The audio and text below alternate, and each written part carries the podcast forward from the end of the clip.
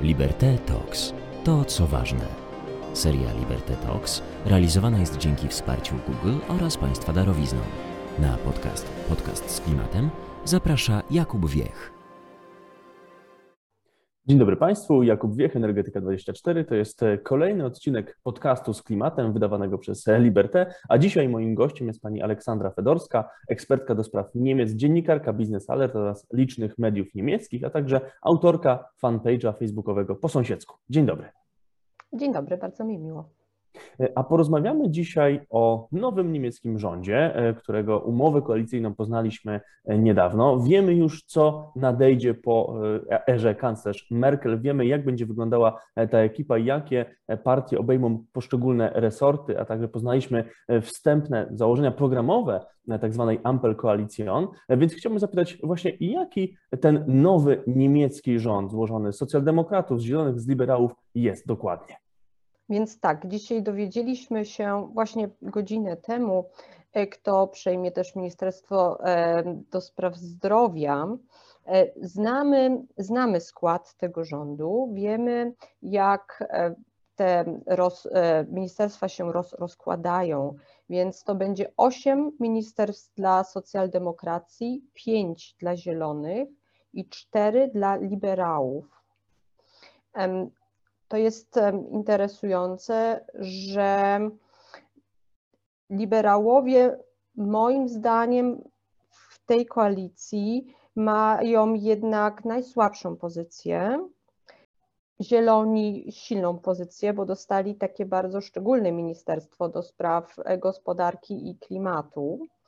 E, to jest bardzo ważne. Tam oczywiście będą wszystkie kwestie energetyki e, i transformacji energetycznej, tam się będą skupiały, a przez połączenie to z gospodarką będzie chodziło głównie o przemysł.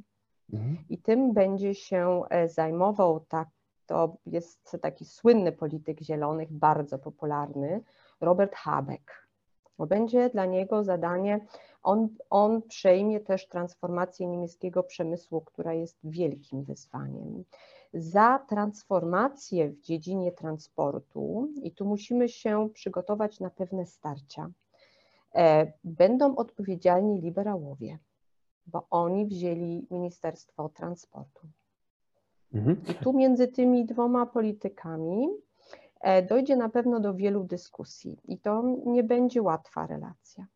No i też e, tradycyjnie Zieloni biorą jako mniejszy koalicjant Ministerstwo Spraw Zagranicznych.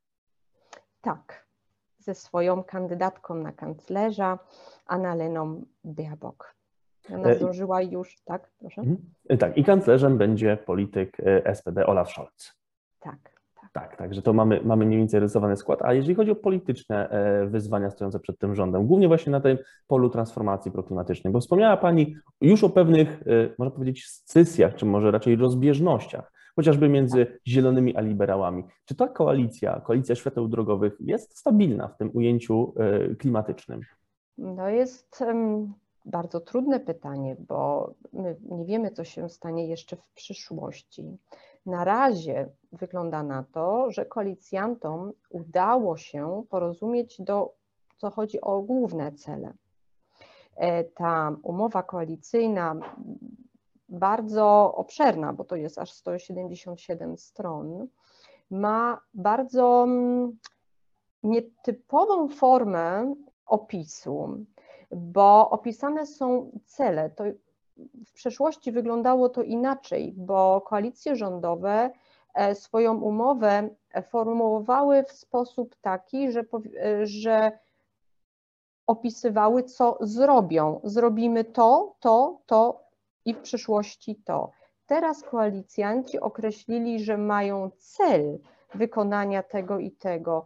Tak najbardziej może dla nas wydaje się szczególnie interesujące to zdanie, E, które mówi o wcześniejszym odejściu od węgla, że e, te trzy partie mają w celu przy optymalnych warunkach, to jest takie interesujące słowo, ideala weise, które rzadko występuje w takich umowach, e, tu zostało zastosowane, że przy idealnych warunkach mamy na celu wyjść z węgla w 2030 roku. Mhm.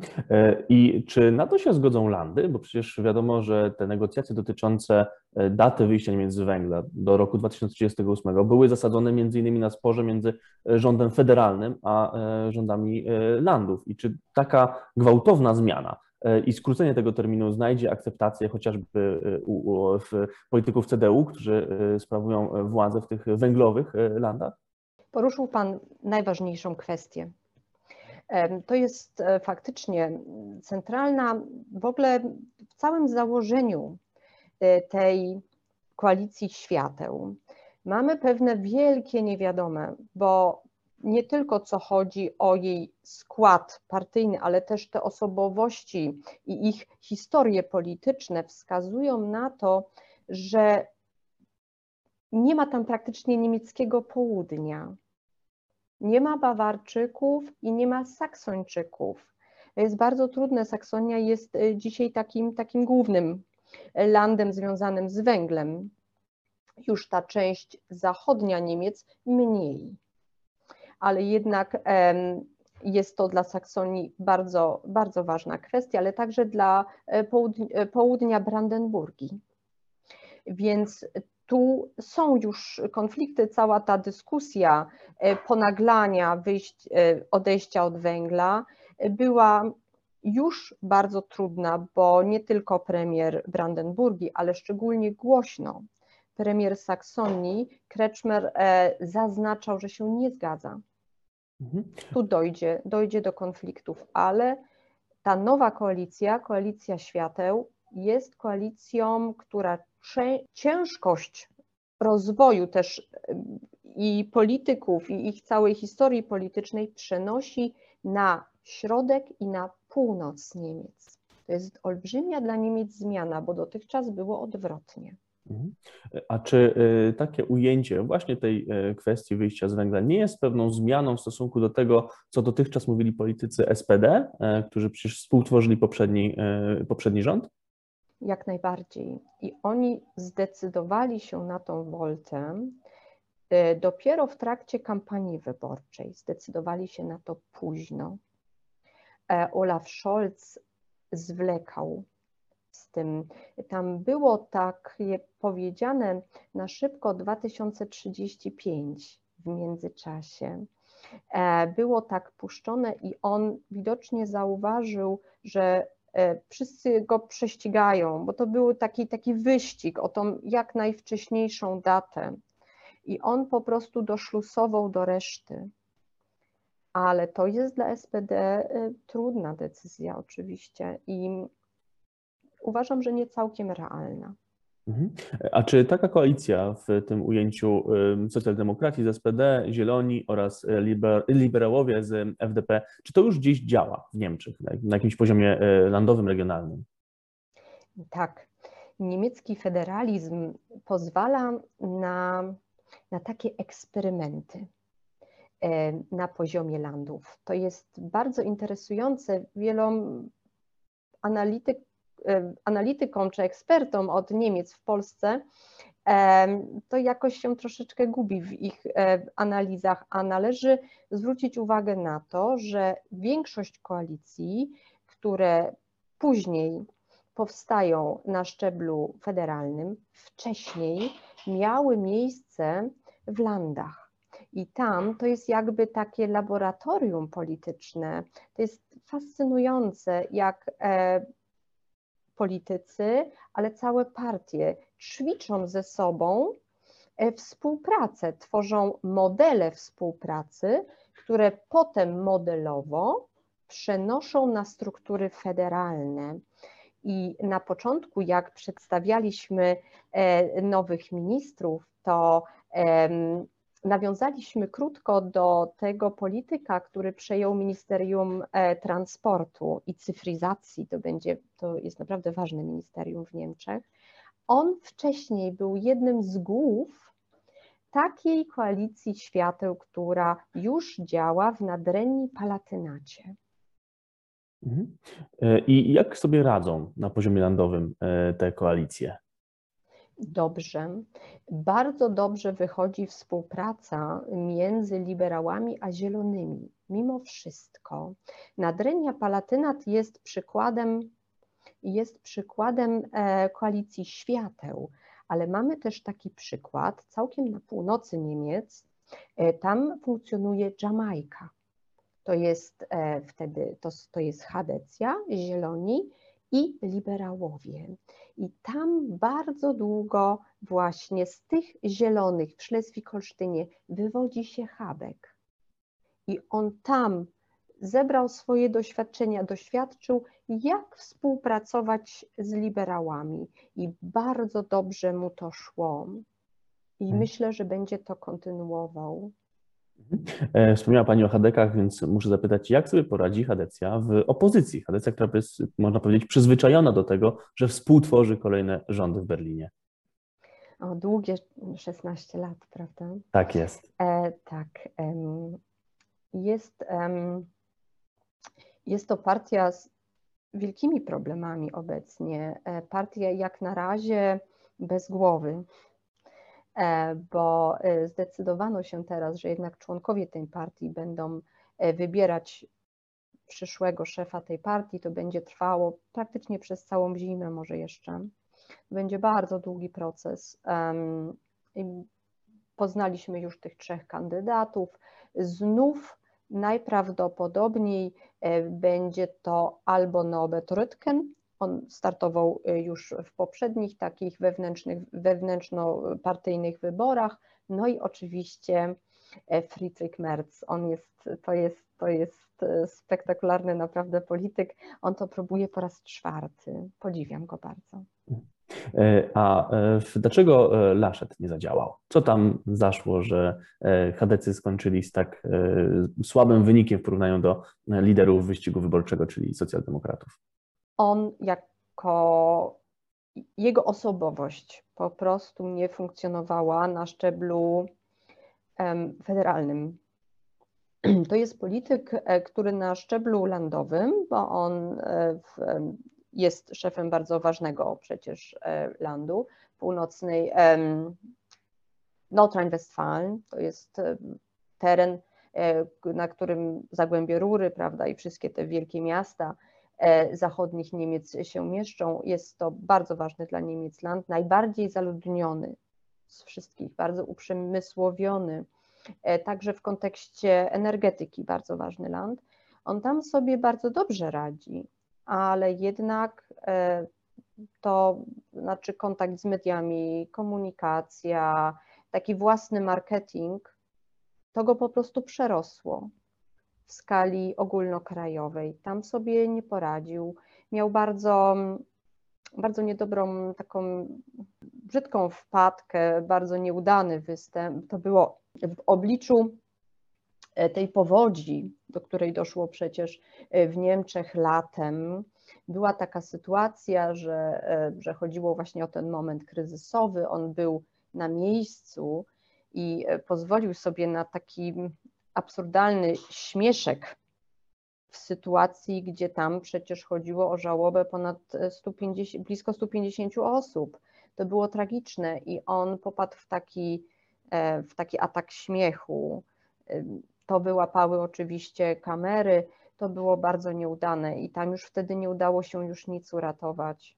Mhm. Tak, pamiętam tę scenę, bo to jeszcze kontrastowało z e, prezydentem e, Steinmeierem, tak. który przemawiał e, przed kamerami, a z tyłu Armin tak. Laschet śmiał się rozmawiając z kolegami z partii i to faktycznie no, było dewastujące dla jego wizerunku, zwłaszcza jeszcze zestawiając go z kanclerz Merkel, która jechała tam na tereny powodziowe, żeby wyrazić swoje wsparcie dla, dla osób cierpiących z tego, z tego powodu. Natomiast jeszcze zapytam w kontekście wyborów, czy możemy w zasadzie mówić o renesansie SPD w Niemczech. Bowiem to jest partia, która przecież w ostatnich wyborach zanotowała najgorszy swój wynik w historii, tych jeszcze przed z 2017 roku. Teraz będzie tworzyć rząd jako większościowy e, koalicjant. Czy e, udało się e, wyjść SPD z tego, z tego marazmu, w którym pozostawił partię Martin Schulz? Zgadzam się w stu procentach, oczywiście. Zastanawiam się nad tym już dłużej, na czym to polega, bo SPD wygrała wybory federalne, ale wygrała także Berlin, to znaczy te wybory landowe, one odbyły się w tym samym dniu. I fantastycznie wygrała w Mecklenburgii przed niej. Wygrały, można powiedzieć, takie gwiazdy, takie no, kobiety po prostu. Manuela Schwesing w Mecklenburgii, Franzyska Giffey w Berlinie. Tak, wydaje się, że SPD sobie teraz dobrze radzi, ale zastanawiam się nad tym, czy to polega na tym, że ta partia jakby jest w stanie nadawać ton, ma jakąś wizję przyszłości, która chwyta, czy jest to po prostu efektem tego, że po odejściu Merkel Hadecja nie ma już dużo za, do zaproponowania? Mhm. Podejrzewam, że jest to jednak to drugie. Mhm. Tak, to, to myślę, że taką pustkę, y, zwłaszcza po, po, po tak silnej kanclerz jak Angela Merkel, y, od razu zapewniają inne, inne partie. Natomiast skupmy się teraz na mm, aspektach energetycznych tej umowy koalicyjnej, która została zaprezentowana. Przyglądając ją, miałem wrażenie, że to jest e, taki proces zdynamizowania energii węgla. To znaczy, mamy tam nie tylko przyspieszenie odchodzenia od węgla, ale też przyspieszenie wzrostu e, udziału źródeł odnawialnych w miksie energetycznym. Mamy potwierdzenie tego, że Niemcy odchodzą od atomu już zresztą w przyszłym, e, przyszłym roku. Czy to jest taki drugi oddech dla energii węgla? Tak. Jak najbardziej Pan to bardzo dobrze określił, że jest to przyspieszenie E, energii Wende ma dostać takie turbo. To ma być teraz e, szybciej, więcej. W tej kampanii wyborczej, e, żeśmy już to poruszyli, doszło do takiego, takiego wyścigu. Jest to temat bardzo nośny, oczywiście ochrona klimatu. Większość Niemców chce więcej ochrony klimatu. E, tak jak powiedzieliśmy, latem doszło do tych wydarzeń z tą powodzią, e, gdzie większość Niemców widzi jednak korelację ze zmianami klimatycznymi i to jeszcze raz przyspieszyło. E, to dodało jakby właśnie jeszcze, jeszcze raz paliwa w tej dyskusji i to było coś w rodzaju właśnie wyścigu, że partie prześcigały się w rozbudowie, też jakby podaniu tej daty, która ma być e, tą ostateczną 2045 teraz pada, że to będzie ten moment, gdzie Niemcy będą w stanie produkować całą swoją energię e, za, za pomocą OZE. E, I tak, to jest przyspieszenie. Ta koalicja chce to zrealizować jak najszybciej i jak najgłębiej.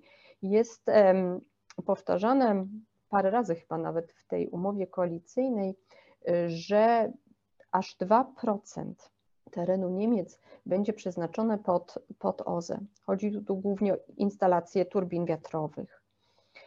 Zastanawiam się, jak ma być to zrealizowane.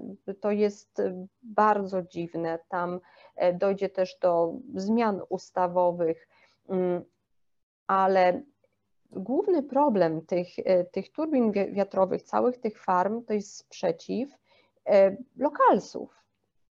I nie wiem, jak ta nowa koalicja chce sobie naprawdę z tym poradzić, no bo jeśli e, mieszkańcy danego terenu czy gminy po prostu powiedzą nie, a to się dzieje coraz częściej, no to jak ma to wyglądać wtedy, że, że dojdzie do budowy tych, tych turbin? Nie widzę tego. Zwłaszcza, że ten sprzeciw już jest bardzo silny przybiera formę chociażby procesów sądowych, zwłaszcza na północy Niemiec, gdzie ludzie nie chcą kolejnych e, instalacji e, wiatrakowych. Powiem tak, bo ja osobiście bardzo długo mieszkałam w Szlezwik-Holsztynie, moi, moi rodzice nadal tam mieszkają. E, to bardzo zmienia krajobraz. Jedzie się dziesiątki kilometrów i jest się otoczonym tymi, tymi turbinami, już nie lasem, tylko turbinami wiatrowymi. One są oczywiście głośne i ten krajobraz bardzo się zmienia. I te, te zmiany są bardzo drastyczne. Trzeba tutaj też e, zrozumieć e, tych, tych mieszkańców, że jest to trudne. Naprawdę dla nich jest to bardzo, bardzo trudne. A tymczasem Niemcy bardzo szybko chcą wyłączać stabilne moce i zastępować je źródłami odnawialnymi, co wymusza kolejne e, instalacje. I właśnie o te wyłączenie e, stabilnych mocy chciałbym teraz zapytać. Mianowicie mamy potwierdzenie, że e, Niemcy wychodzą z atomu, to jest wybrzmiało w, w umowie koalicyjnej, może trochę mniej radykalnie niż poprzedniej E, e, zwiążącej Hadeków z socjaldemokratami. Natomiast chciałbym zapytać o płaszczyznę polityki międzynarodowej, bo teraz będziemy mieli zielonych e, usterów niemieckiej dyplomacji i czy to będzie polegało między innymi na naciskach na państwa Unii Europejskie, co zresztą ma pewną tradycję, byłem w marcu tego roku jeszcze Poprzednie, poprzednia ekipa wypuściła takie stanowisko dotyczące energetyki jądrowej, wskazujące, że Niemcy będą namawiać inne kraje Unii do tego, by porzucały projekty jądrowe. I czy ten proces y, przy, nabierze tempa y, za, za zielonych y, u, u, u sterów Ministerstwa Spraw Zagranicznych Republiki Federalnej? Tak, na pewno. E, to będzie miało miejsce na pewno w dyskusji między, między Polską a Niemcami, nasze, nasze plany będą na pewno głośniej krytykowane. E, to samo spotka Holandię. E, nie wiadomo jeszcze, jak się, jak się losy energetyki atomowej potoczą w Belgii. Tam jeszcze nie padła ostateczna decyzja o odejściu. Tam jeszcze jest jakaś szansa na parę lat przedłużenia. Podobna sytuacja w Szwajcarii. Tak, wszystkie te kraje spotkają się teraz z głośniejszym z ostrzejszym sprzeciwem e, co do e, energetyki jądrowej na pewno, bo to po prostu leży w DNA Partii Zielonych. To jest ich głównym jakby takim no, ogniwem założycielskim. Oni powstali na ruchu antyatomowym i myślę, że tak prędko tego nie, nie porzucą. Z drugiej strony, nie, nie należy przeceniać Ministerstwa Spraw Zagranicznych, bo jednak w niemieckim systemie e, te e, kompetencje kanclerza są akurat w tym wymiarze e, szczególnie obszerne. Więc też ostatni ministrowie spraw zagranicznych, jak na przykład Heiko Maas, jednak był bardzo blady bo wiadomo, że kanclerz, była to kanclerz Merkel, teraz będzie to Scholz, e, jednak akurat tą kompetencję e, bierze na siebie, prawda, do siebie. Mhm. A co w, w, takim razie jeszcze w kontekście polityki zagranicznej czeka nas w relacjach z Rosją? Mówię tutaj przede wszystkim o gazociągu Nord Stream 2. Zieloni są przeciwnikami mm. tego projektu. I czy y, zachowają ten swój sprzeciw, będąc już w koalicji, którą przecież współtworzą między innymi socjaldemokratami, partią będącą e, macierzą Gerharda Schrödera? Tak, e, są przeciwni, no bo mają oczywiście taką krytyczną e, pozycję, co chodzi o reżim Putina, to jest ta jedna kwestia, ale są też krytyczni generalnie do wszystkich paliw e, emisyjnych. Oni są krytyczni w stosunku do węgla, oni są krytyczni w stosunku także do gazu, no bo jednak no, są emisje. Więc ich razi sam fakt importu gazu ziemnego. No i są przeciwni co do atomu, więc oni chcą tylko i wyłącznie zielonej energii. I tu jest pewien taki element, który coraz bardziej wchodzi do dyskusji, to jest, czy nie należy, jak już Nord Stream 2 jest wybudowany, prawda, jest, powstał, czy nie należy w takim przypadku importować zielonego wodoru z Rosji. I e, ciężkość dyskusji na temat Nord Stream 2 e, wydaje się przesuwać coraz bardziej w tym kierunku. I to jest taka możliwość, żeby tych zielonych ze sobą pogodzić. Myślę, że e, Rosja to wykorzysta i będzie się starała zielonych do siebie przekonać właśnie tą wizją, że już niedługo będzie mógł tu płynąć też zielony wodór. Mhm. E, a e, w kontekście właśnie już szerszych relacji e, z Rosją, czy czeka nas zmiana z perspektywy Polski na lepsze czy na gorsze pod nowymi rządami w Berlinie? Uważam, że niewiele się zmieni, bo konflikty te zostaną takie same nawet w przypadku zmiany polskiego rządu. Może ta retoryka taka ostra się ostudzi, ale nasze, nasze problemy zostaną takie same. E, wiadomo, mamy w wielu wymiarach sprzeczne ze sobą interesy, więc e, nie będzie i nigdy nie była to łatwa e, dyskusja. Możliwe, że po prostu retoryka się uspokoi mhm. po obu stronach. A już tak patrząc z perspektywy relacji Warszawa-Berlin, co nas czeka pod no, rządami nowej koalicji? Czy będziemy odbierali coraz więcej sygnałów z naciskami w kwestii naszej własnej polityki energetycznej, którą tak realizujemy bardzo zachowawczo, czy uda się nam zbudować jakieś może mosty nowej współpracy? Dobre, dobre pytanie. Myślę, że naciski będą, będą większe, ale to, to po prostu to nie jest E, tak bardzo związane z jaka koalicja w Niemczech rządzi, tylko z, z całym tym e, pojęciem polityki klimatycznej, prawda? Bo te naciski nie idą tylko z Niemiec, one idą z Brukseli, one są też e, na poziomie globalnym, co chodzi o firmy, prawda, które zmieniają pod kątem polityki klimatycznej swoje łańcuchy dostaw, które zmieniają swoje polityki, więc mi się zdaje, że Polska mierzy się w ogóle z takim globalnym wyzwaniem, nie tylko tego zachodniego sąsiada, ale tak, Polska prowadzi zachowawczą politykę energetyczną, no bo ma takie warunki, jakie ma.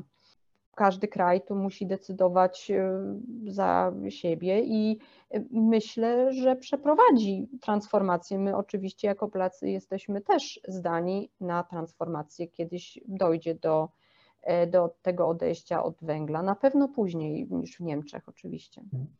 E, to jeszcze ostatnie pytanie o rolę e, Hadeków w opozycji. Mianowicie Hadecja będzie teraz w opozycji między innymi z ultraprawicową AfD. I czy mamy się spodziewać pewnej konwergencji tutaj postulatów i poglądów tychże partii? To znaczy, czy Hadecy nie będą chcieli trochę zawalczyć o elektorat, który w tym, w tym momencie sympatyzuje właśnie z alternatywą dla Niemiec? To by było ważne, żeby tą konkurencję jednak podjęli. Jest to, jest to w Niemczech bardzo trudne, no bo nikt nie chce się pobrudzić pewnymi tematami i też Merkel oddaliła Hadecję bardzo daleko, na przykład od takich kwestii jak krytykę polityki odnośnie migrantów, prawda? ona przesunęła Hadecję w kierunku takie, takich postępowych, lewicowych pozycji akurat w tym temacie, więc trudno będzie Hadecji teraz zrobić taki olbrzymi krok, prawda, w kierunku ostrzejszych na przykład wypowiedzi pod tym kątem, bo tu chciałabym zwrócić właśnie uwagę na taki element w tej umowie koalicyjnej, że koalicjanci mają na celu umożliwić e, przybycie do Niemiec rocznie 400 tysięcy migrantów. To jest sporo, e, bo mówi się, że na rynku pracy potrzebne by było 300 tysięcy, więc to jest o 100 tysięcy więcej osób, które by przybywały do Niemiec rocznie. No proszę sobie wyobrazić, to jest jednak skala, to jest dwa razy Kilonia, prawda, stolica Szlezwik-Holsztynu. Mm, I tu będzie możliwość e, dla Hadecji jakiejś dyskusji, ale będą w tym na pewno bardzo ostrożni. Mhm. E, z drugiej strony AfD będzie tu uderzało mocniej.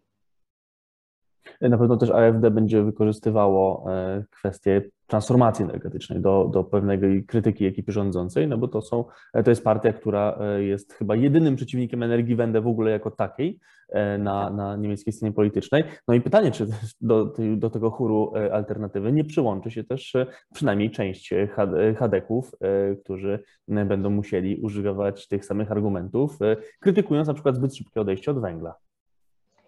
To, się stań, to będzie tylko możliwe w dwóch, może nawet trzech. Mogą powstać takie elementy też w Brandenburgii, w Turyndze i w Saksonii, ale to już ma miejsce, bo środowisko Hadecji i AfD tu nie jest tak stricte do odróżnienia, to są podobne środowiska. Tu AfD jest też troszeczkę bardziej przesunięta w środek społeczeństwa ale trzeba powiedzieć, że są to małe landy o małym znaczeniu politycznym. Mówię tutaj w skali krajowej. To wyglądałoby na pewno inaczej, na przykład taka, taka maleńka tematyczna współpraca była, miałaby większe znaczenie na przykład w takich landach jak Bawaria, ale tam po prostu AfD jest bardzo słaba.